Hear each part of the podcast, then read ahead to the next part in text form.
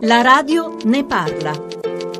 Alessandro Diddi, legale di Salvatore Buzzi, uno dei principali imputati del processo Mafia Capitale per l'accusa braccio destro di Massimo Carminati, la procura ha chiesto per il suo assistito oltre 26 anni di reclusione, numerosi capi di imputazione dalla corruzione all'associazione mafiosa. Proprio questo è il punto cruciale della vostra difesa. Sì, il punto cruciale della difesa è sicuramente la contestazione di 416 bis, vale a dire di associazione per delinquere mafioso. Dal primo giorno abbiamo contestato l'esistenza di questa ipotesi accusatoria. Salvatore Buzzi ha ammesso dalle prime cadenze delle indagini l'esistenza di corruzioni e turbative, ma tutto questo fuori da un quadro dell'associazione per delinquere di stampo mafioso che per poter essere configurato esige che qualcuno si sia sentito intimidito e bisognerebbe che qualcuno dimostrasse che quando Buzzi andava a offrire somme di denaro o posti di lavoro costringesse il pubblico ufficiale a farsi corrompere. Si è dimostrato che in tutti gli episodi di corruzione non è mai stato Buzzi a prendere l'iniziativa, ma sono sempre stati i pubblici ufficiali e mai nessuno ha avuto paura di andare da lui a chiedergli questi favori che costituiscono il prezzo della corruzione. Anzi,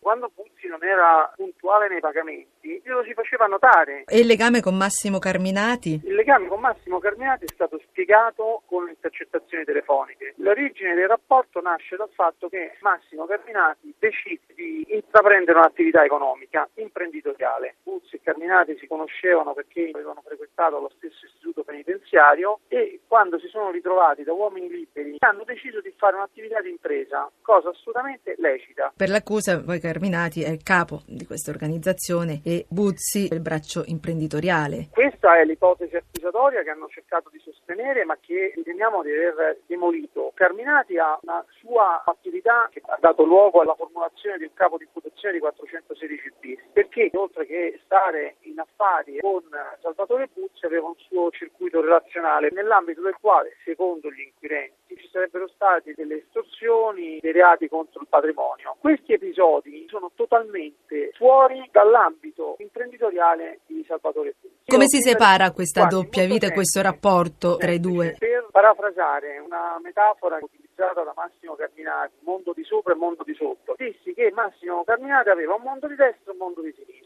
Il mondo di destra è il suo mondo fatto con una serie di personaggi rispetto al quale, secondo la Procura, ci sarebbero stati comportamenti intimidatori. E poi Massimo Cardinati aveva anche dei rapporti imprenditoriali con Salvatore Buzzi, mondo di sinistra. Mai c'è stato un travaso del mondo di destra nel mondo di sinistra. Siamo addirittura d'arrivo, forse la sentenza addirittura a metà luglio. Me lo auguro e mi auguro soprattutto che il Tribunale colga l'occasione per scrivere una pagina di storia di questo Paese perché quello che abbiamo dimostrato nel corso di questo processo è molto, ma molto di più in termini di gravità degli episodi, di quantità degli episodi, di quanto avvenuto nel 1992 con Tangentopoli e con Mani Pulite.